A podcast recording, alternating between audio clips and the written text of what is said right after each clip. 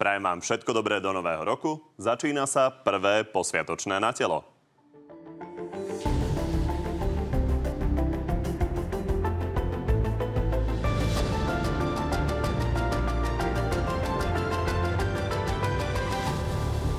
Slovensko bude opäť žiť témou spravodlivosti. Parlament má o rušení špeciálnej prokuratúry rokovať už na budúci týždeň. Urobím všetko preto, aby som tento náš jasný a dlhodobo deklarovaný cieľ dosiahol. To vidím jednoznačne na veto z viacerých dôvodov. Opozícia avizuje, že chce pre koaličné plány rovnako ako v decembri zvolávať ľudí do ulic majú tesnú väčšinu štyroch hlasov a to im nedáva právo rozmontovávať inštitúcie. Tie protesty už budú mať podstatne iný význam ako boj za prokuratúru a bude to súčasť prezidentskej kampane. Koalícia pritom stále nemá jasno v tom, kto za ňu do prezidentských volieb nastúpi. SNS zvažuje aj Andreja Danka. Máme veľké výhrady k správaniu pána Pellegriniho, ktorý to naťahuje. Nielen o tom už s dnešnými hostiami. No a tými hostiami sú konkrétne poslanec za SNS Rudolf Huliak. Dobrý deň. Dobrý deň, prajem. A predseda poslaneckého klubu Slovensko Michal Šipoš. Takisto dobrý deň. Dobrý deň, peknú nedeľu. Pani, ideme hneď e, na rušenie špeciálnej prokuratúry, ale chcem začať e, niečím iným, čomu sa nevenuje až taká pozornosť, a to je znižovanie trestných sadzieb. Pán Huliak, chcem sa vás opýtať, lebo za chvíľu máte o tom hlasovať. Aký je podľa vás spravodlivý trest za to, ak vám niekto, kto nebol ešte súdne trestaný, ukradne povedzme, že 20 tisíc v hotovosti, 30 tisíc 30 tisícové auto, 35 tisícový harvestovací stroj niekde v lese? E, nedá sa k tomuto vôbec pristupovať takýmto spôsobom, ako ste vy začali. Veznite si, že tie trestné sadzby boli... Ale mňa by to veľmi zaujímalo. Áno, ale treba pristupovať jednotlivým prípadom vždy individuálne, pretože boli tu také anomálie, že napríklad niekto holohlavý zabil človeka úkladnou plánovanou vražbou, odsedel si 4 roky, keď mal dobrého právnika a niekto zase, kto markizácké zmenky sa pokúsil falšovať, dostal pomaly 25 rokov. Čiže tieto anomálie sa snažil práve táto novela zákona upraviť a snažili sme sa prispôsobiť tej všetkými ospevovanej legislatíve Európskej únie. Takže nevidím v tom absolútne problém, prečo tieto jačavé zvuky z opozície. Dobre, poďme ale teda na, tie, na tieto konkrétne príklady. Hovorím naozaj, že 20 tisíc vám ukradne niekto hotovosti, v keši. Niekto vám ukradne 35 tisícové auto. Čo je podľa vás spravodlivý trest za to? Nikdy som právnikom nebol ani nechcel byť. Ja vám tu neviem sa teraz vyjadriť ku konkrétnym trestným sadzbám. Samozrejme, každý jeden trestný čin, ktorý je nad určitý limit, nad určitú Pán hranicu. Ja vás neskúšam. Ja nechcem, rozumiem. aby ste mi teraz celú novelu odrecitovali. Vôbec nie. Len treba Nejde posudzovať to, individuálne. Čo cítite ako spravodlivé? Čo cítim ako spravodlivosť. Každý takýto skutok má byť potrestaný bez debaty. Ako? Ale akým spôsobom? Lebo keď sa pozrieme na Toto to... nie je otázka na mňa. Skutočne nie som odborník na trestné aby, aby to právo. bolo jasné. Uh, tu sa pozrieme na to, uh, ako je to v tej novele napísané. Tu máme uh, viditeľne označené, akým spôsobom sa e, zvýšili škody. E, malá škoda je 700 eur, škoda väčšia, to je 35 tisíc eur. Čiže medzi 700 eur a 35 tisíc eur je trestná sadzba, ak to schválite, 0 až 2. Čo pokiaľ ste neboli súdne trestaní, tak v podstate skoro istá podmienka. Je to spravodlivé? 30 tisícové auto a podmienka? Pokiaľ je niekto prichytený príčine, bol právoplatne odsúdený a tú sumu, dajme tomu, keď aj trojnásobne vyššiu sumu má zaplatiť, tak je to bez akýchkoľvek problémov a môže pokračovať ďalej v spoločenskom živote myslím si, že je to dostatočný uh, spoločenský defekt, keď je súdne trestaný a má v registri trestov. Zase na druhej strane, prečo takéhoto človeka dať uh, niekde za kater a mať ho tam skutočne niekoľko desiatok rokov, keď ten človek nás stojí 27 tisíc eur ročne až 32 tisíc eur ročne, takže ja v tom nevidím nejakú... Pán spokojne môžeme ísť na tie veľké sumy. Ja sa pýtam len na toto, aby sme videli, že ako to vnímate z hľadiska spravodlivosti. Čiže keď niekto ukradne auto takejto hodnoty, tak nemáte problém s tým, že dostane len podmienku.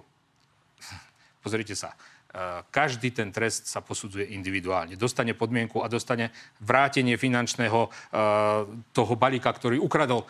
Kde tam vidíte problém? Ja vidím Nie, čiže problém vy osobne to necítite nespravodlivo. Čo sa týka tých trestných sadzieb a prečo tie trestné sadzby takto platia vo svete? Tam si klaďme otázku. Veď prispôsobujeme svoju legislatívu legislatíve Európskej únie, s tým sme sa zaviazali. S tým sa všetci oháňajú. Tak prečo v jednej veci áno a prečo v jednej nie? Veď to je pozostatok, dá sa povedať, ešte totalitnému režimu naše trestné sadzby. Ide o to, aby ľudia vedeli, čo považujete vy Áno. osobne za spravodlivé, lebo idete to o chvíľu hlasovať. Pán Šipoš, na vás mám e, inú otázku, pokojne reagujte, ale zároveň opačne sa chcem opýtať, lebo nemá vláda pravdu v tom, ak hovorí, že u nás tá trestná sadzba vlastne, respektíve tá hranica škody, e, nad ktorou je niečo trestný čin, sa vlastne 18 rokov nemenila. Bolo to 266 eur, keď sa to e, v roku 2005 e, odhlasovalo. Je to úplne iných 266 eur. Nie je to nespravodlivé? Ešte predtým, ako zareagujem na túto otázku, samozrejme, že odpoviem. Chcem povedať ešte jednu vec na úvod relácie divá, divákom televízia Markíza. Dnes e, v tejto relácii mal sedieť na mojom mieste Igor Matovič. A, ale vládni poslanci a vládni politici sa rozhodli, že budú blokovať Igora Matoviča v médiách a majú takú dohodu v koalícii, no, vyslovene zakázali koaličným poslancom, aby chodili do relácií s Igorom Matovičom. Tak toto len chcem divákom povedať, aby vedeli, že takto blokujú Igora Matoviča, lebo sa ho boja. Boja sa diskutovať s ním, ale polovicu relácie, keď sú v reláciách, venujú práve Igorovi Matovičovi, ktorý sa nevie brániť. Takže to len na úvod, aby diváci Dobre, aby sme vedeli, to že nenaťahovali. Pán určite môže zareagovať. Pán Šipoš, máte pocit, že ja som spomenul dneska Igora Matoviča? Dnes nie, ale v iných reláciách, keď, Keby si pozriete, keď si pozriete iné relácie, polovica relácie politici koaliční kýdajú na Igora Matoviča a boja sa chodiť do relácie s ním. Dnes dôkaz toho je, že tu na nesedí Igor Matovič, ale sedím ja. Nie, to je dôkaz koaličnej dohody. Keď raz sme sa dohodli, že človek, ktorý je doafektovaný, človek, ktorý je psychicky narušený A podľa to viete nás, ako vy, že je Ha- psychicky narušený? Máte ma debatovať, alebo No, idete povedzte, že sám? ako to viete. Lebo a kľudne môžete zodpovedať vy otázku, nemusím ja sa Mhm, unúvať. Uh, Človek, ktorý je takéhoto charakteru ako on, čo predvádza aj s tým pročkom, aj s tým galkom v tom parlamente, nehnevajte sa na mňa, je tu trošku takú podúroveň. A myslím si, že keď ten herec, lebo to tu sú herecké výkony, skutočne, to by mohol ísť na Oscara, keď ten herec nemá publika, tak si myslím, že prestane hrať. A o toto nám všetkým ide, lebo lezú na nervy už aj Saske, lezú na nervy už aj PSK. A myslím si, že v dostatočnej miere to dala aj pani Cigániková najavo. Aj všetci opoziční poslanci už majú s tým problém. Ano, Takže ano. viete, raz dohoda je dohoda. Ja som koaličný partner a budem postupovať v zmysle dohody. Ďakujem. Dobre, pani. E, Čiže Ja naozaj to jednoducho- uzavriem, prepáčte, aby sme to nemali reláciu o Igorovi Matovičovi, ktorý tu navyše ani nie je. Naozaj to uzavriem. Pán Huliak e, mi snáď prepáči, že poviem e, otvorene. Pán Huliak súhlasil s pánom Matovičom, ale potom sa mi o deň ozval, že koaličná dohoda je, že s Igorom Matovičom sa nechodí. A poďme naozaj na trestné sadzby. Aspoň Takže, vidíte, že som sa ho nebal. Áno, ja len uzavriem, že ale zakázali vám to a posluchli ste, lebo ja som očakával od starostu z Očovej od chlapa, ktorý má svoj názor, že sa nebude bať. A teraz vám Raz, poviem, vy sa- môžete si myslieť čokoľvek o tom Matovičovi. Keď Raz, keď on je zvolený, mal 180 tisíc krúžkov od ľudí, naše hnutie je druhé najsilnejšie, najsilnejšie opozičné hnutie, tak ja si myslím, že má právo diskutovať. A to, že sa ho vy bojíte, to je druhá vec. Ja som A môžeme sa ho trestných ja som sadzbách. súhlasil. No, ale vám Prišla, zakázali, zákaz vám dali. Šipoš, Tak povedali, ne- že je taká dohoda pre Boha živého. Vy sa nedohadujete v určitých veciach. Keď Ale- sa dohadujete, a dohady platia medzi chlapmi, tak ja si myslím, že keď som dostal upozornenie na to, že dohodli sme sa, nevedel som o tom upozornení. Mhm. Takže keď mi raz pán predseda Danko, nášho poslaneckého klubu, zavolal, že s Matovičom je dohoda nikde neísť, dal som najavo pánovi moderátorovi. Dobre. V tom ukončujem. Pán že sa naozaj stačí. Naozaj stačí. Máme vážne témy a nebudeme sa stále baviť len o tom, že či Igor Matovič... Tak ale je potrebné, aby to ľudia vedeli. Myslím si, že všetko vedia. Dobre, poďme. Takže- A na teraz tú odpoveď by ste asi chceli odo mňa. Takže, vaše reakcie na to, čo hovorí pán Huliak z hľadiska spravodlivosti pri tých majetkových trestných činoch a z hľadiska toho, že 266 eur sme si pred 16 rokmi prijali, čo je naozaj dlho. E, Čo sa týka tej minimálnej 18, sadzby, pardon. čo sa týka tej minimálnej sadzby 266 eur, ja si osobne tiež myslím, že treba to normálne valorizovať tak, ako to vtedy tá hodnota bola, teraz poviem nejakých základných vecí, čo stali. Nemám s tým problém, aby to išlo na vyššiu sumu. Kľudne aj na tých 700 eur. Ale pointa je v tom, čo ste hovorili vy. To znamená tá 35 tisícová sadzba. A tam, tak ako ste spomínali aj vy, už kľudne si viete kúpiť aj dobrý automobil za to, viete si kúpiť kvalitnú vec.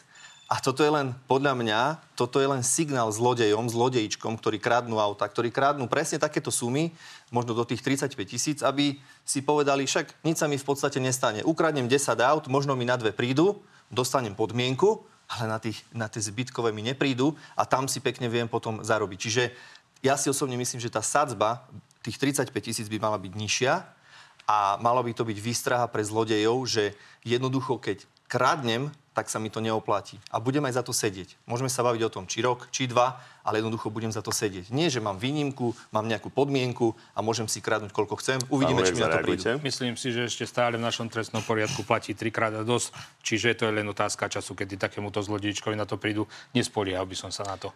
Myslím si, že nemáme tak uh, ďaleko odhalovanie takejto trestnej činnosti, že by sme mohli počkať tých 20-30 rokov, kým uh, trikrát a dosť pri takýchto krádežiach odhalíme. Dobre, ale v poriadku, vyjadrili ste svoj postoj, nemáte s tým problém, ale tak poďme naozaj k tým vyšším sumám, lebo treba povedať, že naozaj aj tam výrazne klesá uh, to potrestanie. Takže ďalšia otázka. Predstavme si nejakého zločinca s bielým golierom, môže to byť politik, môže to byť nejaký oligarcha a on ukradne povedzme 25, 30, aj 100 miliónov eur Aký je spravodlivý trest za to? Ešte raz, ja som dané trestné sadzby nenastavoval. Sú v zmysle trestných sadzieb v Európskej únii. E, odkonfrontované boli všetky zmeny vlastne v komisii Európskej únii priamo z Bruselu. Pán e, minister Susko tam bol osobne, čo sa týka týchto záležitostí. E, v čom vidíte vy problém? Viete, že to zoža, zoží, zoží na kritiku, takže naozaj, že nám toto Európska komisia odobrila, tak to, to naozaj nie je fakt. Akože to nie je fakt. Celý komplet momentálne legislatívne zmeny, ktoré robíme, boli odkonzultované s komisiou Odkonzultované, Európskej áno, to odkonzultované je fakt. s e, komisiou hm. v Európskej únii. A čo viac potrebujete? Odkonzultované je jedna vec nie, a druhá vec je, či nie sme súhlasia. my suverénny štát, ktorého legislatívne sme. normy... A ja sa vás ako suverénneho poslanca za Slovenskú národnú stranu pýtam, ako to vidíte vy, lebo my tu budeme žiť, nie ľudia z Bruselu. Takže keď niekto ukradne 10 miliónov eur, aká trestná sadzba by bola podľa vás adekvátna? Nakoľko má ísť do väzenia? Ja sa nemôžem k tomuto vyjadrovať, pretože jednak nie som právnik, jednak som nie tvorca toho poriadku a jednak je na každom individuálnom posúdení toho sudcu preboživého. A každá takáto kauza, každá takáto kauza je medializovaná do takej miery, že určite ten súdca má iné opravné prostriedky na to, aby posudzoval individuálne výšku danej sadzby. Takže ja nerozumiem typ týchto otázok. Je, je to v rámci legislatívy Európskej únie? Je. O čom sa viacej bavíme? Každý si to upravuje sám, ako vy hovoríte. Pozrite sa. Uh, ja, keď, len, ja keď len pripomeniem. Prišlo, keď prišlo Oľano do e, vlády, nemali si problém akúkoľvek právnu normu, akýkoľvek právny predpis upraviť v rámci ideológii svojej politickej strany. My to robíme takýmto spôsobom. Keď sa im to nebude páčiť, vyhrajú budúce voľby a pôjdu na to druhým spôsobom. Ja nerozumiem, o čo Pán sa tu jedná. Je to, je, máte na to plné právo, Áno. pokiaľ to neurobíte e, v rozpore s ústavou. Ja sa len pýtam, reálne, bez ohľadu na to, či to bude milión alebo 100 miliónov, tá maximálna trestná sadzba je 10 rokov. Čiže čokoľvek ukradnete, tak viac ako 10 rokov sa ponovom za to nebude dať dostať. A je jasné, že keď nie ste súdne trestaní, ďalšie... prepršie len dokončím, tak nie je veľmi pravdepodobné, že dostanete tú najvyššiu ďalšie... sadzbu, lebo to sa naozaj nerobieva. Sú tam mnohé ďalšie doplnky, prepadnutie, e, predmetné veci, plus peňažný trest. Vy dostanete 10 rokov odňatia slobody, ale máte tam následne, že možno trojnásobne vyššiu sumu musíte vrátiť. Toto nie je len, to je len časť Môžete ale trestu. dostať aj podmienku. Za Môžete milión dostať eur. podmienku zase. Pokojne. Záleží na sudcovi. Pán Šipoš. Táto vláda jednoducho vychádza v ústrety zločincom. Ja sa čudujem pánovi Huliakovi, že on im na tú hru skočil, že jednoducho sa k tomu nepostavil ako chlap, ako možno starosta z Očovej, ktorý myslím si, že pozera a vidí e, v rámci svojej obce, keď niekto zlodej, keď niekto kradne, tak nebudeme sa na to len prizerať a povieme, a tam nejakú podmienku, aby dostal. Ale ja si myslím, že mal by dostať adekvátny trest. A teraz ukazovať ľuďom, zlodejom na Slovensku, oligarchom, že však v pohode kradnite, v pohode robte podvody, nič sa vám nestane, dostanete možno maximálne nejakú podmienku a potom, keď treba, takto aj zaplatíš, keď sa to mediálne zverejní. Ale nie všetky kauzy, podľa mňa, sú mediálne zverejňované. Nie všetky, všetky e, zlodejiny, ktoré boli, všetky sú zmapované. Určite nie. A teraz ísť takýmto e, systémom, že tak niektorá, keď bude medializovaná, tak táto by mala byť viacej potrestaná, tam by tí sudcovia mali dať väčšiu sadzbu a keď bude ticho, tak vtedy môže dostať aj podmienku. Ja si myslím, že je to veľmi zlý signál, veľmi zlý signál pre ľudí, ktorí chcú kradnúť, ktorí chcú robiť podvody a my vieme veľmi dobre, že na Slovensku tých podvodov za vlád Fica, za vlád Mečiara. Áno, niekedy sa stalo aj za iných vlád, že tí zlodíčkovia jednoducho chcú kradnúť, chcú robiť podvody. A toto je podľa mňa veľmi zlý signál, že takto im hovoríme, že v pohode dá sa to, znižujeme sa. Dobre, majme z toho debatu páni, takže pán Huliak, zareagujte. Teraz sa budem musieť vrátiť k tomu Matovičovi, ktorý, no, už sme tu. No, budem Ale nie je tu, musieť, nesedí tu. pretože tu niekto vykazoval cesťaky na starú Fábiu a na maminkené auto uh, v obrovských astronomických výškach, to vám nevadí. A v akých výškach? Keď Povedzte. nezdaňoval peniaze a rozobral stroj tlačiarenský na súčiastky, pe- zase vám to nevadilo. A vadí vám teraz vec, ktorá je v zmysle legislatívy Európskej únie v úplne platnom rozsahu a toto vám vadí. Pán Huliak, len vy ste pri tom Matovičovi ste bohužiaľ opäť mimo. Lebo vy ste videli niekedy tlačarenský stroj, ako vyzerá na noviny? Povedzte. videl. Videli ste? A povedzte mi, aký dlhý je ten tlačarenský stroj. Tak to sú linky. Koľko má metrov? Povedzte mi. Aj 20 metrov, bez problémov. No a teraz mi povedzte, keď idete kúpiť v Nemecku tlačarenský stroj, Ja viem, ako ho dostanete na Slovensko? Povedzte mi. Ako, Áno, povedzte, je- ako? Jedna vec je otázka fakturácia, jedna vec je otázka, že ho rozložíte na nákladné auto. To zase sa No, čiže nebudeme... rozložiť ho musíte či tak, či tak. Áno. A keď ho Matovič kupoval v Nemecku, predstavte si, že my sme mali bezcolnú zónu s Nemeckom. Tak potom aký podvod urobil? Povedzte mi. Keď spomínate Matoviča. Ja vychádzam z tých mediálnych Aha. vecí, ktoré boli o tom popísané. Povrchové, Šipoš, vymyslené prepáčte, mediálne veci. Naozaj neskačte si do reči, lebo potom nikto nepočuje už nikoho. Dobre, tak dopovedzte, Takže pán Huliak. Dali ste otázku pánovi Huliakovi, tak pán Huliak, nech sa páči. skutočne ja neviem pochopiť jednu vec, že či toto všetko, tieto vaše uh, invektívy voči našim zmenám legislatívy neslúžia len na to, aby ste niečo chceli nejakým spôsobom oddialiť, predlžiť. Veď povedzme si otvorene. V 2004, keď vznikla špeciálna prokuratúra, odtedy je tam Lipšic. Lipšic nastavoval celý tento systém, ktorý fungoval. Pán a- Lipšic tam nie je od roku 2004. nie, nie tam od roku 2004, tak potom, Nie. pardon, Bol tam- ale bol tam jednoducho Kováčik. stal sa, bol tam Kováčik, tak za teraz je. Lipšic, tak e, stal sa jednoducho e, špeciálnym prokurátorom, prokurátorom a tie jednotlivé veci, ktoré sa tam udiali k dnešnému dňu, sú v stave, v akom sú. Pristupuje sa k tým legislatívnym krokom, aby sa Slovensko dokázalo niekde pohnúť dopredu a aby sa zamedzilo tým kadejakým kajúcnikom a tým kadejakým vyfabulovaným procesom, ktoré sú rozbehnuté a v štádiách takých, že vlastne by sa tu pokračovalo ďalej v tých marazmach, ktorí ste vy všetci začali pred 3,5 roky. Dobre, pani. Môžem zareagovať? Poďme to, prepačte, ale poďme to uzavrieť.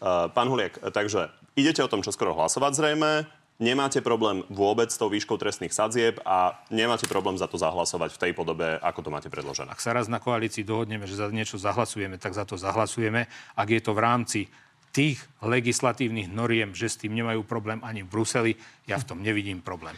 Toto naozaj nie je konštatovanie, ktoré vám podpíšu v Bruseli. Môžeme sa k tomu dostať, ale poďme, pán Šipoš, chvíľu sa baviť aj o vás, lebo opozícia sa snaží vlastne to zrušenie špeciálnej prokuratúry a celkovo tieto zmeny v trestných uh, kodexoch uh, zastaviť aj obštrukciou. Ale tú vašu, uh, po ktorej nasledoval kontroverzný krok Petra Pellegriniho, ktorý vlastne zastavil tú rozpravu vo finále, tak opoziční kolegovia kritizovali to, čo ste robili. Poďme sa na to pozrieť. Predseda Národnej rady nám túto cestu zhatil kvôli nezmyselným obštrukciám Igora Matoviča a jeho ľudí. Pán Šepioš, uh, priznávate, že ste to prehnali? Pán moderátor, ja som zachytil, že tá diskusia o štátnom rozpočte, rozprava, trvala deň a pol. Čiže toto je otázka, že či má diskusia o štátnom rozpočte trvať deň a pol, to je ad 1. No, ad deň a pol je jedna vec, ad druhá vec je, že ste jeden Pozrite vystupoval sa. Mhm. 6 hodín, jeden 7 hodín a podobne a čítal vlastne každý, návrhy, ktoré každý, veľmi po- neposúvali tú každý debatu. poslanec, ktorý vystúpil, myslím, že okrem Petra Poláka, ktorý v noci e, vystupoval, lebo dali rokovanie vládni poslanci na noc, každý jeden využil ten čas 20 minút na to, aby povedal k veci k- e, zo svojho rezortu k, danému, e, k danej oblasti v štátnom rozpočte. A áno, využili sme aj právo e, podať pozmenujúce návrhy, ktoré nám z rokovacieho poriadku vyplývajú, práve preto, aby sme oddialili ten čas, aby sa čo najskôr prijal tento zákon, o ktorom sa bavíme, rušenie špeciálnej prokuratúry, príjmanie sadzieb, ktoré znižujú vlastne tresty, pomáhajú tým zlodejom, gaunerom. Áno, rozhodli sme sa takto pristúpiť k schôdzi. No, ja takto ste sa rozhodli. Vo, Ja ja som- vo finále Peter Pellegrini navrhol, aby sa to stoplo a vaši opoziční kolegovia vás za to kritizujú. Tak či nie oprávnene? No pozrite sa, naši opoziční kolegovia na námestiach hovoria, že oni boj, budú bojovať proti tomu, aby sa, aby sa nezrušila prokuratúra, aby sa neprijali tieto nezmyselné zákony z nášho pohľadu. Oni hovoria, že sú tu pripravení byť aj v noci, aj cez Vianoce, aj cez sviatky, ale keď je tá možnosť a jednoducho máme tú možnosť všetci opoziční spolupracovať a odiali ten proces schváľovania týchto zákonov, tak vtedy prídu za Pelegrínim a dohodnú sa potichučku s ním, že dobre, však oni sa stiahnu, oni to nechajú tak a Pelegríny jednoducho tak, ako deklaroval, že on nemá problém, aby sa diskutovalo aj, ce, aj medzi sviatkami v pracovné dni, tak jednoducho s nimi sa dohodne na tom, že ukončia rozpravu. Pán Lujak, vy ste pri tom sedeli. Ako to vnímate? Áno, som členom e, grémia poslaneckého. Aj e, PSK, aj KDH, aj Saska nemali problém v rámci konštruktívnej debaty e, sa dohodnúť. Jediný problém, ktorý bolo, bolo Slovensko s tým, že sami ste to videli, Matovič tam doniesol cez 2000 stránok textu poprepisovaného, kde sa to rozlišovalo v čiarkách, bodkách, e, nejakých obštrukčných skutočne záležitostiach. Nemalo to nič spoločné s konštruktívnou debatou. Veď hm. tí ľudia tam zaspávali, čítali to tam od slova do slova čiarka, bodka, zátvorka, úvodzovky hore, úvodzovky dole. Takto politická práca v rámci parlamentu by spela, viete kde, že by sa tu nespravilo za 4 roky absolútne nič. Na druhej strane je to kontroverzný krok zastaviť tú rozpravu, lebo tá rozprava nemala byť zastavená. S tým nemáte problém? Čo je to proti pravidlám? V takomto prípade, keď Slovensko doslova do písmena vysí nad priepasťou a treba ten pád zastaviť, určite s tým problémy nemám. Ako sa pozeráte na tie protesty v uliciach? Vy ste to lakonicky okomentovali, psi brešu a karavana ide ďalej. Máte pocit, že nemôžu ľudia sa vyjadriť k tomu, že sa im to nepáči, to, čo idete robiť? Ľudia sa vyjadrili v rámci slobodných parlamentných demokratických volieb. Dali hlasy, vznikla koaličná vláda, a tento cirkus, ktorý tu predvádza opozícia v každom slova zmysle, je jednoducho asi ich povinnou jazdou. My nestriekame na nich ani e, vodnými delami pri minus 15 stupňovej teplote, ako to robili predchádzajúce vlády. A jednoducho si myslím, že každý má slobodný názor a možnosť ho vyjadriť. Nie. Či už v uliciach, alebo kde. Tu sa Zamyslite sa tu skôr... Sa ja rozprávam. Zamyslite sa skôr nad tým, že prečo ani opozícia nechce nič spoločné mať so stranou Slovensko, hm. ktorá sa nemôže daných e, protestov ani len zúčastniť tak, že im dajú priestor na tých pódiach to by som sa už troška ako tak začal aj ostýchať a hambiť, že niekde tu tá politická kultúra a úroveň bola asi posunutá aj v očiach opozície vami a majú vás, za čo vás majú. Pán Šipoš. Ja len zareagujem, lebo tu pán Huliak povedal, že každý sa môže vyjadriť, má na to právo, ale pán Huliak, pri štátnom rozpočte ako poslanec Národnej rady, opozičný, som nemal právo povedať nič. K štátnemu rozpočtu, k zákonu roka. Ja človek, ktorého zvolili ľudia, mal som 31 tisíc krúžkov. Naše hnutie je druhé najsilnejšie. Vy ste mi na základe toho, že Pelegrini povedal, že stop, lebo treba ísť na Vianoce, na sviatky, vy ste si odsúhlasili, že mne nedovolíte sa vyjadriť. Nedovolíte mi povedať svoj názor. Tak toto je o demokracii? V rámci pravidel, lebo rokovací poriadok jasne píše, že poslanec má právo vystúpiť 20 minút a má právo podať pozmenujúci návrh akokoľvek sa vám ten pozmeňujúci návrh nepáči, alebo akýkoľvek máte názor vy iný, nemôžete brať názor mne, nemôžete mi zakazovať rozprávať. Toto nie je fér. Neviem, či si to uvedomujete, ale práve vás, pán Huliak, zneužili na to, Pelegrini, Fico, ktorí sú tam už dlho, roky, 30 rokov sú tam, presne vedia, ako to funguje. Lebo keď trebalo Ficovi robiť obštrukcie, keď bol on v opozícii, vtedy povedal, to je normálna vec, obštrukcie sa robia, tak to je. Ale teraz za to my sme nikdy ne, ne, nezobrali sme slovo opozičným poslancom. Vždy si mohli povedať svoj názor, aj dlhšie, ak chceli. Ale vy prídete a jednoducho mi zakažete rozprávať? Dobre. Pán Šipoš, ešte zareagujte, nechám vás reagovať, ale pán Šipoš, ešte zareagujte na to, čo e, pán Huliak otvoril, že naozaj neboli si pozvaní na tie protesty. Uh-huh. A chcem sa opýtať, že či to nie je tým, že naozaj príliš útočíte na tých kolegov, že hovoríte, že uprednostnili lyžovačky pred e, bojom za spravodlivosť a podobne či za to nemôžete sami, že vás nevolajú na tie protesty? Pozrite sa, ja rozumiem tomu, že na jednej strane bojujeme veľmi silno proti mafii. Fico, Pellegrini a spol. Vieme dobre, ako tu, fungovalo počas ich vlád. Mne je veľmi ľúto, že pán Huliak sa necháva zneužívať z ich strany a proste Dobre, už sa nevracajme k pánovi Huliakovi. Pýtam sa na hnutie Slovensko. Poviem, či naozaj tá retorika voči opozícii nie je príliš ostrá a tým pádom s vami nechcú spolupracovať. Ja vám poviem, Netreba ju zmeniť? Ja vám poviem to aj tak, že my sa snažíme v opozícii kolegom opozičným vychádzať v ústrety. Či či potrebujú podpísať nejaké pozmeňujúce. Nie je príliš ostrá tá retorika? Ja si myslím, že je taká, aká je. Je pravdivá. My sa nebudeme dohadovať s Pelegrínim potichučku a budeme sa na to hrať, že dobre, na námestiach budeme Dobre, rozprávať, že adekvátna. treba Rozumiem. bojovať, Pán ale Liek, pritom sa s. Pelegrínim nebudeme dohadovať. To proste my sme takí, akí sme a podľa mňa by to mali rešpektovať. Nemeníte na tom nič meniť. Rozumiem. E, otázne je, že či potom nie sú urazení a ne, nezavolajú vás na Pozrite sa, protesty keď sú urazení to. a budú spolupracovať s mafiou, je to ich problém. Dobre, pán Huliak, chcete reagovať ešte na to, čo povedal pán e, Šipoš? 26 rokov pôsobím vo funkciách verejného charakteru lesníckých, polovníckých.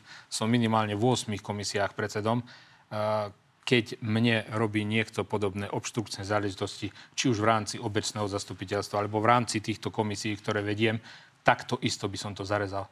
Pretože to nikam jednoducho nevedie. Ale Toto pán- už pán s demokraciou Obecného zastupiteľstva nemá. je trošku niečo iné Pán ako Národná rada. toto- No, by ste sa divili koľko razy, Už ale ste nie je to každý povedali uh, svoje k tomu, takže poďme ešte na ten moment, uh, ktorý sme spomínali spoli- uh, spojitosti s Európskou uh, úniou, uh, lebo pravda je, že Európsku úniu zaujíma, či tie miliardy, ktoré nám sem posielajú, uh, tak sa nerozkradnú. A opozícia upozornila na to, že tú novelu si už všimla aj Európska prokuratúra. Z tej jej analýzy vyplýva, že ak by toto prešlo, tá novela trestného zákona, tak to minimalizuje odhalovanie podvodov s eurofondami. Bude to znamenať de facto amnestiu pre mnohých z tých, ktorí boli vyšetrovaní e, alebo stíhaní za, aj za eurofondové podvody. Pán Liak, vy ste už povedali, že nemáte problém s tým nastavením tých trestných sádzieb, tak sa chcem len opýtať, či je vylúčené, že nám zoberú eu- eurofondy kvôli tomuto. Samozrejme, že je vylúčené. Ja akurát sa teraz obávam, že dosť si tak protirečia v tej opozícii, pretože keď sa príde na všetky tie veci, ako sa rozkradli, či už live projekty alebo ostatné projekty v rámci ministerstva životného prostredia typu SISEL, korytnačka, tie Dobre, milióny, ktoré nevieme môžeme ísť hneď. kam, Ale tak jednoducho potom moja chcem naozaj iná. vidieť, že či im potom nebudú vyhovovať tie Dobre. trestné sadzby. Chcem sa opýtať, čo spravíte, ak nám stopnú eurofondy? Lebo to by bol naozaj veľký Nestúpnú problém. nám žiadne eurofondy. Pán eh, Šipoš, viete eh, zaručiť, že nebudete v zákulisí v Bruseli eh, sa snažiť, aby nám stopli tie eurofondy? Pozrite sa, my sme robili všetko preto, aj keď sme boli vo vláde, aj keď robíme v opozícii, aby to bolo čo najvýhodnejšie a čo najprospešnejšie pre Slovensko. Takto sme k tomu pristupovali. Či to bol plán obnovy, či to bolo nové programové obdobie, čo sa týka eurofondov. Vždy sme e, pristupovali k tomu tak, aby sme chránili záujmy občanov Slovenskej republiky aj e, v rámci Europarlamentu. Ale keď To znamená, vidíte, keď vidíte, teraz chcem povedať, keď vidíte nejaké uh, pofiderné veci, alebo vidíte, že niekto si pripravuje pripravuje pôdu na to, aby sa tu mohlo viacej kradnúť, aby sa tu znižovali trestné sadzby, aby tu úrad, ktorý funguje viac ako 20 rokov a vyšetrujete najväčšie korupčné kauzy, chce niekto zrušiť, pretože vieme, že tečie do topánok niekomu, tak my teraz máme byť ticho a nikomu o tom nerozprávať? To ja vôbec netvrdím. Ja sa len pýtam, že či budete žiadať Európsku úniu, aby nám pozastavila eurofondy. My budeme e, rozprávať pravdu vždy. Ja osobne nebudem žiadať Európsku úniu, že by nám zastavovali eurofondy, ale keď vidíme, že sa tu dejú zlé veci, tak na to budeme upozorňovať. A to, či sa Európska únia rozhodne, že zastaví to eurofondov, ako to ja bolo sa na to pýtam len kvôli tomu, že Robert. Fico tvrdil, že sa naozaj toto zo strany opozície Ja takú deje, vy to nemám. odmietate, Ja tak poďme ďalej. nemám. Poďme, pán Huliak, k vašim témam. Vy ste vo veľkom bojovali proti zonácii národných parkov. Váš kolega Kufa dokonca chcel všetky okrem TANAPu zrušiť. Viete, čo sa stalo 1. januára? Čo sa stalo 1. januára? Tá zonácia začala platiť tak, ako to pripravila Vy bývalá vláda. ste nepočuli vyjadrenia ministra Tarabu? Hovoril, že ju bude postupne upravovať. Ale fakt je, že Áno. začala platiť Áno. tak, ako to je bola presne pripravená to, čo ste teraz narážali. Všetka tá reforma národných parkov plus zonácia bola fixovaná na peniaze z Bruselu. Ako náhle by sme boli pristúpili k tomu, že od 1.1. nebudú platiť tieto veci, ktoré sú podmienané stovkami miliónov z Bruselu, boli by sme o tieto peniaze prišli. A tu je práve tá zodpovednosť, ktorej sme sa nejakým spôsobom snažili dopracovať, aby sa takéto veci nestali, pretože vravím, sami sa priznali, či Viezik, či Hojsik, že iná vláda by to nebola takéto uh, rozhodnutie urobila v rámci vymenovania dvoch národných parkov. Toto by vám určite nepodpísali, tie- ale áno, poďme k vašim kolegom. Áno, Lebo k pán našim- Kufa hovoril, že podľa neho stačí TANAP a že v podstate Pieniny, Nízke Tatry, Veľká Takto, Fatra, Malá keby sme to môžeme škrtnúť. skutočne išli Toto sa objektívne, nestane zjavne, tak keby či ste nehovorili niečo, čo je nereálne. Ja som to nehovoril, povedal to pán Kufa, zase je to vytrhnuté z kontextu. je to vytrhnuté z kontextu, počul som ten Áno, záznam. ale rozprával o tom, že keby sme skutočne pristupovali k ochrane prírody podľa skutočných predmetov ochrany biotopov, ktoré sú e, hodné takejto ochrany, ako my máme nastavené na Slovensku, skutočne by to vzniklo len Sloven- uh, Vysoké Tatry ako národný park. Takže uh, keď si... Pozorním divákov, že ak počujú nejaké pípanie, to vám asi niekto volá na hodinky. Hej. Jednoducho, tieto veci boli premrštené, nastavené. My teraz musíme tú zonáciu, aj tie všetky veci spustiť a nastavujeme proces prehodnocovania. A k tomuto sa si myslím dosť výstižne vyjadril pán minister, že veci prebehnú, pretože musia z titulu viazaných stoviek miliónov z Bruselu a následne začneme proces prehodnocovania. A otázne je, ako tie zmeny budú vyzerať a že či to bude presne tak, ako ste hovorili v kampani Určite jednotliví politici. Bude. Faktom je, že pán Huliak na tom získaval politické body, naozaj bola nejaká nebola v regiónoch voči tomu. Vy priznávate, že sa to robilo necitlivo, tak ako to tvrdí SNS? Ja si osobne myslím, že je to dobrá vec, že sa snažíme chrániť si čo najviac e, zonácií, čo najviac biotopov, čo najviac e, výnimočných bylín, rastlín, zvierat, pretože vieme dobre, že e, civilizácia celkovo a ešte obzvlášť v krajinách možno, kde dlhodobo bol komunizmus alebo nemajú niektorí ľudia vzťah k tejto prírode, tak sa tak sa veľakrát pozeral na biznis, na drevo, pozera sa na to, aby sa len ťažilo a potom sa to vyváža všetko preč a len sa na tom zarába, tak je dobré, aby sme si stanovili územia, ktoré majú byť chránené, zákonom chránené a ja som veľmi rád, Rozumiem. že to je politický postoj, nechal som vás ho povedať, ja ale pýtam rád, sa na to, či to nebolo robené necitlivo. Necitlivo voči komu? Voči tým obyvateľom v tých regiónoch, ktorí sú tým dotknutí. Ja si myslím, že určite treba pozerať na tých ľudí, ktorí tam žijú a viem, že tie zonácie, keď prebiehali, alebo keď jednoducho ten proces nastával, tak sa aj s tými ľuďmi rozprávalo. Veľmi treba citlivo samozrejme, že aj s tými ľuďmi rozprávať a neísť tvrdohlavo, ale viem, že keď boli nejaké pripomienky tých ľudí alebo tých farmárov alebo ľudí, ktorí tam žijú, tak sa brali do úvahy. Dobre, niekde, čiže hovoríte, je problém, že to bolo urobené Pozrite dobre. sa, niekde, nikto nerobí dokonalé veci na 100%. Ak je niekde niekde problém, samozrejme treba výjsť v ústretia tým ľuďom, ale osobne si myslím, že ten plán obnovy je veľmi dobrou brzdou voči tomu, aby sa tu diali také veci, aké, o Dobre. akých rozprávali pred voľbami. Lebo oni rozprávali aj o tom, že idú iniciovať referendum vystúpení z EÚ, z NATO, je ticho. Oni hovorili o tom, že e, zrušia tie parky. Teraz už vidia, že jednoducho sa to nedá, tak už sú ticho. Ano. A takto by sme mohli pokračovať. Rušiť jeden 5, 5G siete povedal, že od toho ustupuje no, od no, uh, tak... toho návrhu. Ale poďme ďalej k tej korytnačke, čo ste chceli riešiť. Uh, je pravda, že údajné tunelovanie, na ktoré ste upozornili, cez teda Bratislavské leso-ochranárske združenie. Bratislavský regionálny ochranársky spolok. Presne tak, na korytnačku Močiarnu. A, tak vy ste tvrdili, že je to cez 5 miliónov. Ale faktom je, že naozaj oni sa ohradili k tomu, že vy ste sa pomýlili o nulu. Tak si len pripomeňme, ako ste na to reagovali, keď ste to boli naposledy. Nesekol som sa žiadnu... Ja som si inak vytlačil tú zmluvu. Ten trojročný kontrakt uh, teda nie je na 5 miliónov 600 tisíc, ale na 650 tisíc. Bolo tam 5,6 milióna. Ja už som dal hľadať uh, ten pôvodný výtlačok z centrálneho registra. Ale ja som sa na to zase pozrel. A je tam 650 tisíc. Žiadnych 5 miliónov. A my sme našli zmluvy, ktoré majú nulové nulové čísla v centrálnom registri zmluv a predstavte si, dorobilo sa to formou dodatkov. Toto je inak vec, ktorú si asi pamätáte, keď sme skončili tú reláciu, vy ste mi povedali, Áno. že mi pošlete nejaké dôkazy a e, boli to vlastne správy od vašich fanúšikov, ak som dobre pochopil, a oni tam napríklad tvrdili, že tá zmluva je neprístupná. Áno. To nie je pravda. Tu ju vidíme inak za sebou, môžeme sa na ňu pozrieť, je úplne prístupná. Tuto je všet, všetky podklady tu môžeme vidieť. A hovorili ste o tých dodatkoch, a ja som sa pozrel na tie dodatky, tam je napísané, že 650 tisíc, 648 tisíc, ale to je tá istá suma. Viete o tom?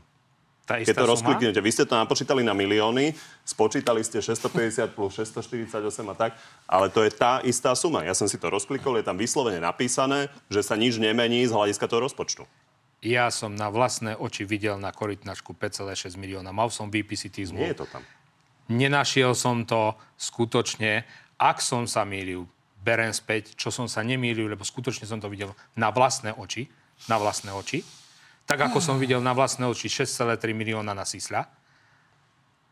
A Čiže jedna čo s vec, touto korytnačkou? Lebo to ste vy sa spomenuli, na korytnačku, aby ste mňa tu zosmiešnili, ale ja vám poviem Pán jednu vec. Ja vás nezosmiešňujem. Ide Viete, o to, prečo že som nemôžeme sa ja riešiť všetko, lebo nevyriešime nič. ministrom životného prostredia pretože tu by zakrkalo strašne veľa ľudí. Keby som skutočne išiel po tých veciach tak, ako by som išiel s razantnosťou starostu z Očovej, ako tu pán Šípoš rozpráva, tak v tomto ohľade by padlo strašne veľa hlav. Dobre, a to pán Taraba nepôjde? Pán Taraba je minister životného prostredia, nie som ním ja. To, čo robí pán Taraba, robí v zmysle toho, čo robí pán Taraba. Či on po tých ľuďoch nepôjde? Musíte, Tak sa jeho, vy? musíte sa opýtať jeho. Mňa každý jeden človek Vás pozná, že jednoducho, keď sa na niečo upriamím, tak by som si dotiahol veci do konca. Dobre. To, či to Pán ide poslanec. robiť pán Taraba, je otázka pána Tarabu. No, však vy mu to povedzte, keď viete o prostredia- nejakej trestnej činnosti, Ale alebo niečo, čo Pána nejaký Tarabu ja nemám na diaľkové ovládanie. Ale môžete mu povedať. Pán Liak, A jasné, dokončíme aspoň jednu vec, lebo naozaj nedokončíme vôbec nič. Takže, naozaj vy ste tvrdili, že 5,6 milióna, zatiaľ ste Videl to som to na vlastné oči v Dobre. centrálnom registre. Manipulácia s tým uh, centrálnym registrom je trestná. Takže čo ste s tým urobili za tie, koľko je to, 2-3 mesiace, čo ste to neboli? Pozrite sa, ja denne absolvujem 12 návštev. Ak si vymyslíte, že ja mám čas od rána do večera ísť po veciach, na ktoré momentálne nemám dosah, pretože na ne dosah ako nie minister životného prostredia nemám, že sa idem venovať týmto veciam. Dobre, tak Postupne povedzte nám, že kedy odkryjú- to uzavriete. Aby sme vedeli, že kedy sa na to Verte opýtať, tomu, že o dva mesiace, to, o tri, Že sme na to nezabudli. Opýtajte sa ma na to o pol roka. pol roka to ešte bude trvať. Áno, pol roka to bude trvať, aby sme prišli na všetky tie veci, ktoré sú akým spôsobom manipulatívne poschovávané. Ale túto jednu. Veď túto jednu vám vravím. Až o pol nájdeme. roka. Verte tomu, že nájdeme.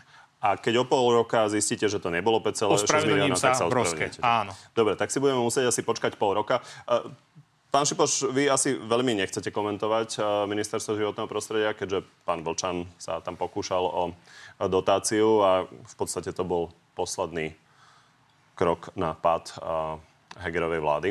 Áno, je to nepríjemné samozrejme, že tá vláda padla, ale podľa mňa tak je to správne. Najlepšie by bolo, keby Vlčan sa o tú dotáciu ani nezaujímal a keď už ju dostal, tak ju mal okamžite vrátiť. A keďže si No, len by ste ho tam nominovali. nominoval ho pán Heger, ale keďže si povedal... Z hnutia pána Matoviča. Nie. Pán Heger, keď bol premiérom, on sa rozhodol, že ministrom bude pán Vlčan. Tak, taká je pravda. A on, on to hovorí zase inak. Dobre, nech to hovorí ako chce, ja viem, aká je pravda. Ale ešte raz vám poviem, keď nejaký minister si vypýta takúto dotáciu, tak jednoducho by mal skončiť. A keď neskončí minister, áno, bolo to kruté, bolo to ťažké, ale nech padne celá vláda. My jednoducho nebudeme sa pozerať na to a ututlávať to a budeme rozprávať, no ale ten Vlčan však to 1,4 Pán Šipoš, milióna. možno by bolo ešte lepšie, keby No. nemuseli padať vlády a Súhlas. nedávali ste tam ľudí, ktorí si Súhlas. budú žiadať pán miliónové Kovačič, dotácie. Kto je ideálny? Povedzte mi. Keď si vyberiete ministrov a stane sa vám tam taká vec, tak jednoducho buď padne ten minister, alebo keď nechce padnúť, tak jednoducho je, je Dobre, treba, pani. aby padla vláda. Tak uzavrime to ministerstvo životného prostredia ešte tým, že veľa sa hovorí o nejakých teoretických rošádách eh, v Slovenskej národnej strane s tým, že Andrej Danko, keby sa mu podarilo dostať cez eurovoľby do Europarlamentu, tak on mi tam odišiel a pán Taraba by mohol prevziať jeho miesto podpredsedu Národnej rady Slovenskej republiky a potom by bolo voľné miesto ministra životného prostredia. Viete si predstaviť, keby sa toto celé stalo, že by ste si tam ešte sadli? Viem si predstaviť, že budem robiť podpredsedu parlamentu miesto pána Andreja Danka. Čiže a ostanem aj ministra? starostom a ostanem aj predsedom Urbáru. To si viem predstaviť. Čiže skôr toho podpredsedu parlamentu ako toho, toho ministra? Chcel pán Taraba ministerstvo životného prostredia, má ho. Čiže ste s tým úplne korektní? Stotožnený. Dobre. Tak poďme pani ďalej. Uh, zastavme sa pri vás, pán Šipoš, keď už riešime voľby uh, a eurovoľby, tak poďme ešte k tým predchádzajúcim. Na vás mám dve otázky, lebo stále hovoríte, že ste za transparentné vládnutie, ale napríklad tú dohodu, ktorú ste mali za, za ľudí a Kresťanskou úniou o tom, že ako si tie multimilióny idete rozdeliť zo štátneho príspevku, tu ste tajili. Prečo? Kolegyňa si ju musela z ministerstva financie až, vyp, uh, uh, vypýtať. Ja vám poviem pravdu, že toto rieši manažer hnutia, všetky tie finančné veci a čo je zo zákona povinné zverejniť, určite je zverejnené. Ak chcete, obráte sa na e, naše oddelenie, oni vám veľmi rádi No, poskytnú kolegyňa tie sa už základné musela informácie. obrátiť na ministerstvo No financí. a čo sa dozvedela? a dozvedela sa konkrétne sumy, ako ste to rozdelili. Prečo toto tajíte? Sú to milióny zo Netajíme štátneho? to. Nevidím, ja osobne nemám Ona problém tajiť, len ja vám týždne. poviem pravdu, že ja tieto čísla a presné dáta vám neviem povedať. Toto mal na starosti my, náš manažer my hnutia. ich už vieme, No. boli v našej reportáži. Otázka OK. je, prečo ste ich nepredložili. Nemám to na starosti, ale opakujem ešte raz. Všetky zákonné veci, ktoré sme mali splniť, sme splnili. Nie sú to žiadne milióny, nie sú to žiadne multimilióny. Normálna bola dohoda Nie sú to milióny? V rámci multimilióny, v rámci nejakých dohôd. Ja viem, že tam sú možno nejaké 100 tisícové sumy. V rámci toho, že bola nejaká dohoda. Ale milióny ste dostali zo štátneho. Áno. Áno. A Ale tie to- ste si podelili. Ale neviem, či sa podielo, delili milióny tým ostatným stranám. Ja viem, že to bolo v rámci nejakého spoloč, spoločnej Dobre. dohody. Vy stále hovoríte, že nie je dobrá formulka v súlade so zákonom. Hovoríte, že v tomto prípade je dobrá formulka v súlade so zákonom. Poďme sa ešte... Ale ešte raz, všetko transparentne zo zákona, čo treba, je zverejnené. Nemáme s tým problém. Dobre, otázka je, prečo ste na to nemohli rýchlo odpovedať. Páni, poďme ešte na prezidentské voľby. Je pravda, že pán Taraba sa tu vyjadroval aj k tej teoretickej kandidatúre a pána Danka a povedal toto. Andrej Danko to oznámil ešte pred Vienocami? Do konca roka by to malo hlasiť. Si, si myslím, že by to bolo férové, lebo keď aj od pána Pelegriniho chcel, že nech sa skôr rozhodne. Pán Huliak, to sa nestalo. Máte pocit, že som Andrej Danko? Ja vám garantujem, že to, tento týždeň Aj to, nebol Andrej že, Danko. že tento týždeň to oznámi.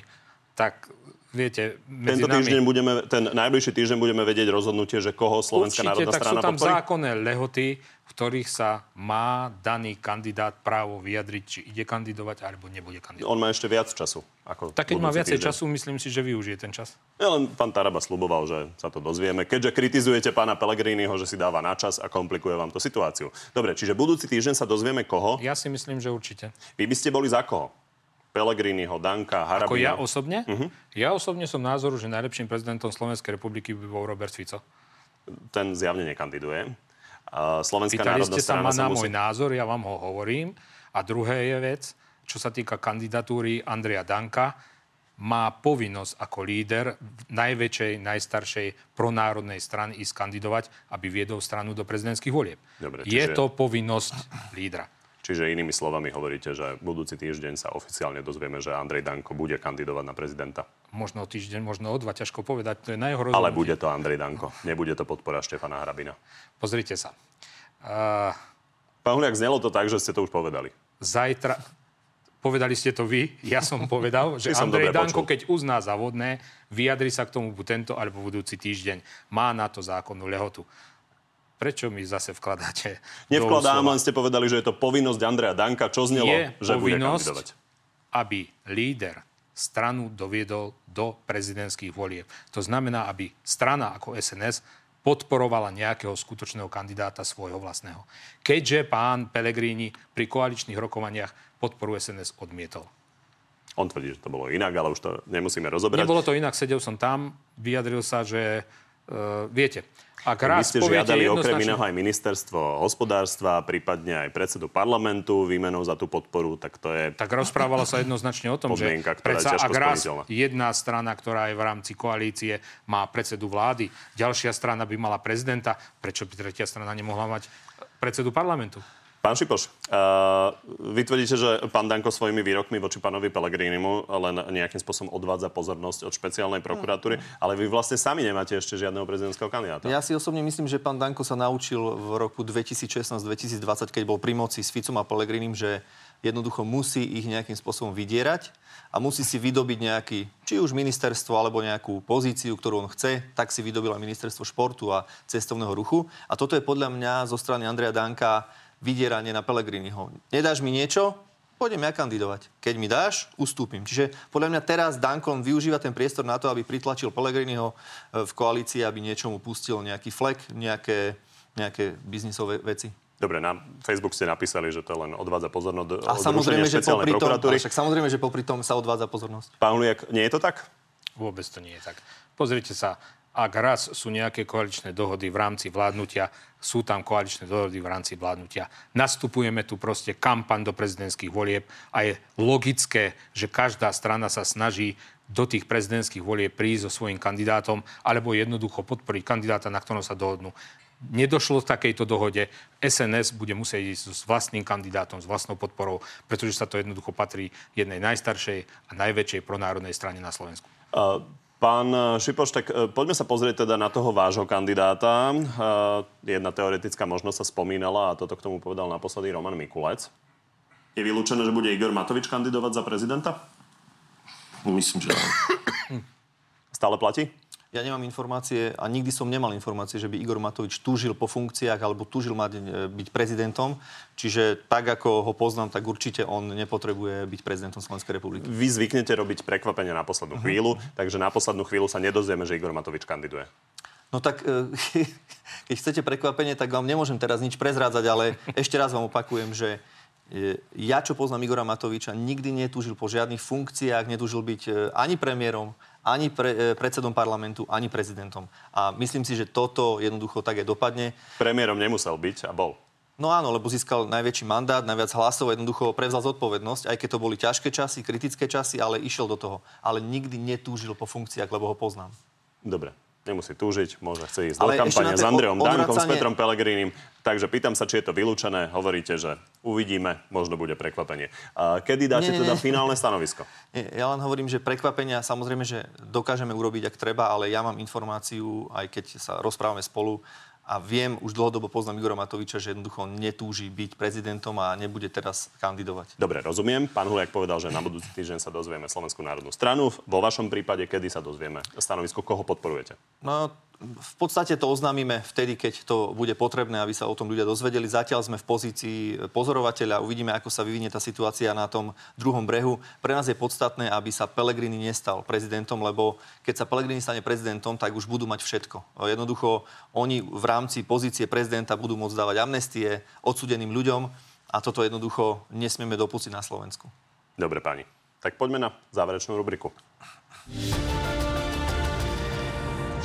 Pán Šipoš, začnem vami, takže sme v áno nie, tak poprosím naozaj áno nie. Už sme hovorili o tom, že od vás zvyšok opozície sa trochu odťahuje, myslím tým PS, SAS a KDH. Nepozvali vás napríklad na tie opozičné protesty. Bolo by podľa vás dobré, keby voči ním Igor Matovič trochu zmiernil retoriku? Osobne si myslím, že my nebudeme pristupovať na nejakú hru s Áno, mafiou. nie. Ja si myslím, že každý by mal byť taký, aký je. Áno, nie. Nie. Nebolo by to dobré. Opozícia, Pán Huliak. mafia? Je Opozícia isté, nie je koalícia. je Lebo isté, oni s nimi spolupracujú. je isté, že dvihnete v parlamente ruku za znižovanie trestov v identickej podobe, ako ho navrhla vláda? Áno. Je možné, že v prezidentských voľbách podporíte niekoho iného ako Ivana Korčoka? Všetko je možné. Ak by bol v druhom kole prezidentských volieb Ivan Korčok a Peter Pellegrini, pôjdete dať vy osobne hlas Petrovi Pellegrinimu? Áno. Je možné, že by v eurovoľbách kandidoval Igor Matovič? Nie. Je podľa vás možné, že by ste sa ešte v tomto roku stali ministrom životného prostredia?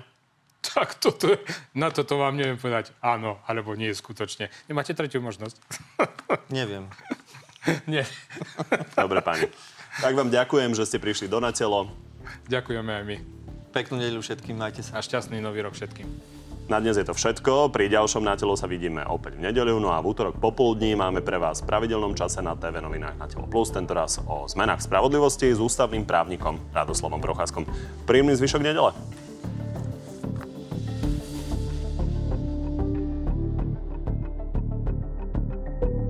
Takže ideme na divácké otázky. Začnem pánom Huliakom. Andrej, kedy pôjdete za Putinom ho na kolenách odprosiť? Keď bude možnosť, pôjdem. Naozaj? Nie, tak, takú, na takú ironickú blbosť, čo môžete povedať? Len ironicky blbú odpoveď. No, ako to dnes vnímate, tento svoj výrok? Vnímam to rovnako. Sme krajina malá, slabá, ekonomicky na dne, aby sme hazardovali... Ste ako tie hodinky. Uh, jednoducho, aby sme my hazardovali s tým, že ľuďom neposkytneme mať možnosť lacných ruských energonosičov, tak to je hazard. Vypnite ho. to je, že nerobíte takto, keď ste v kostole? Viete alebo- čo, akože takto hovorí o Slovensku, že Tak to hovorí malá krajina, tak ideme Áno, sa Putinovi kláňať sa budeme Putinovi. My sa nemusíme nikomu klamať, my sme si nemuseli dokaziť vzťahy, ktoré sme mali. Jaké sme si dokázali vzťahy? S kým? Všetky. S- S Všetky? východom, vašou vládou. S východom? No a čo ste spravili? A čo je východ, mi povedzte? Čo to je východ?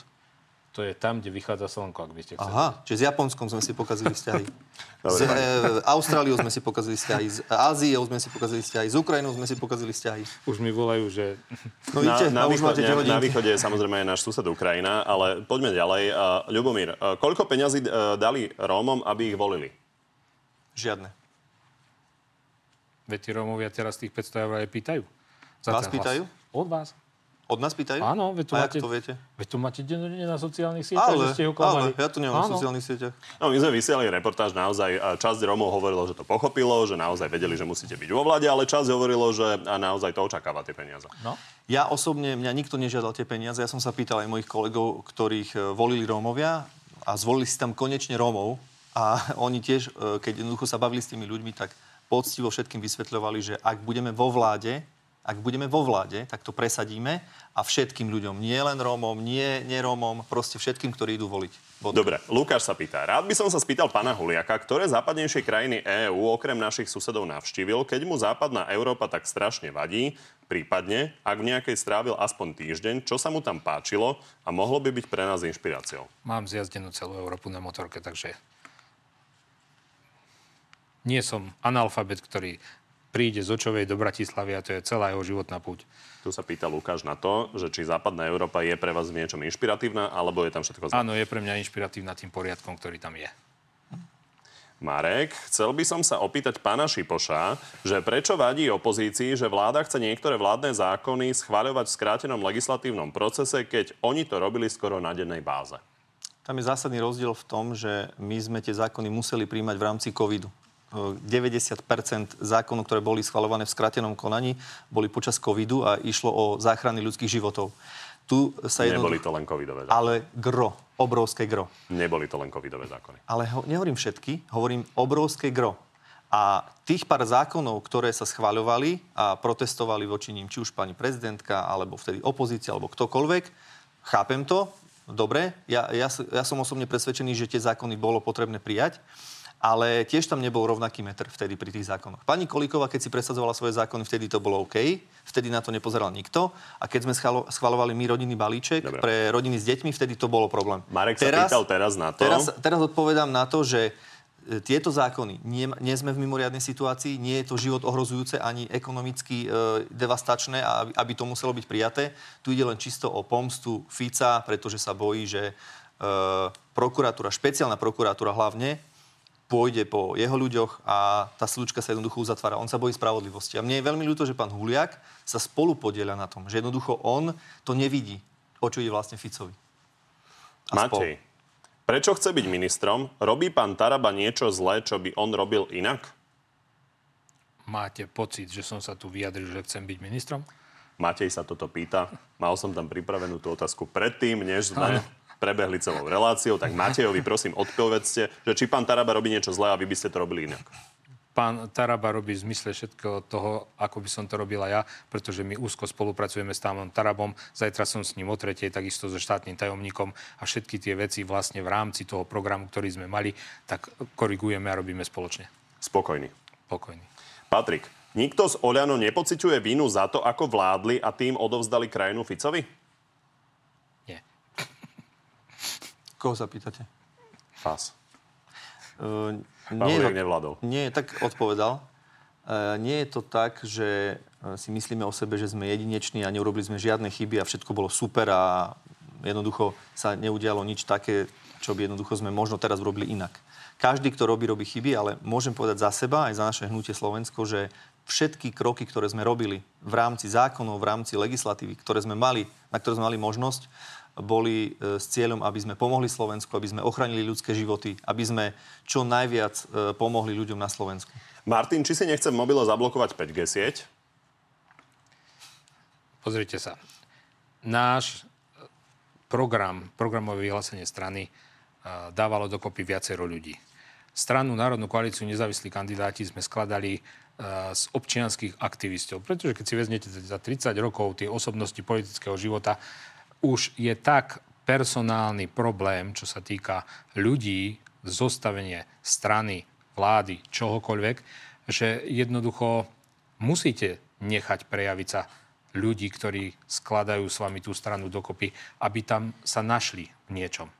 Takže keď niekto z nášho vedenia si tam požadoval mať zrušenie 5G, pretože sa tou otázkou zaoberala, keby bol býval v poslaneckej lavici, iste ho zaujíma táto vec, tak chcel túto otázku riešiť. Tak ako u nás chcel Peter Kotlár riešiť otázky, eh, ktoré vznikli s problematikou covidu. Martin sa pýta na to 5G. Nemám zablokovanú, ani mať nebudem, pretože ja som 5G v merku takom, že ho idem rušiť, alebo čo nemal. Dobre. Jednoducho som len akceptoval názor stranického kolegu, čo si myslím, že nie každý predseda akceptuje všetky komplet názory a povie striktne nie. No, ja som to striktne Rozumiem. Predsedovia sa väčšinou podpisujú pod tie programy. V každom prípade vy sa teda 5G Ale ako ja som s tým nemal problém. Dobre, Ak ale sa vy to- sa 5G nebojíte a Ja používate sa ju. 5G momentálne nebojím. Ján, pán Šipoš, aké je to byť izolovaný v politike, keďže s vašim hnutím nech, nechce nikto nič mať? Ja si myslím, že tie kroky, ktoré robíme, sú opodstatnené. Ja si za nimi stojím a voliči rozhodnú vo voľbách. Či je niekto izolovaný, neizolovaný, či má mandát, nemá mandát. My sme získali, tuším, 280 tisíc hlasov. Sme druhá najsilnejšia opozičná strana. A opakujem ešte raz, my sa s Pelegrínim, s Ficom nebudeme dohadovať na tom, že oni nás idú teraz uvariť, lebo sú dlho v politike a vedia, ako urobíte zákulisné hry.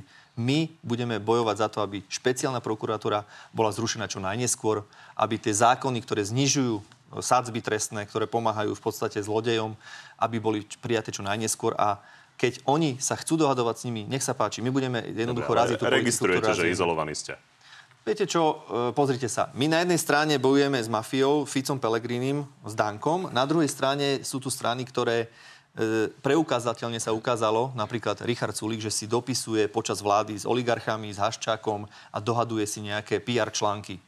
Rozumiem aj tomu, že niektoré strany majú svoje noviny, e, napríklad Progresné Slovensko veľmi obhajuje denní gen a snažia sa tiež získať tie, tie naše hlasy alebo tých našich voličov, tak sa snažia nejako nás blokovať. Ale ja si myslím, že bez e, nášho hnutia Slovensko ďalšia demokratická vláda nevznikne, pretože od roku Takže spokojný. Podobne 2010 ako tu bojujeme za to, aby tu pán jednoducho pánom nebola Tarabom. mafia.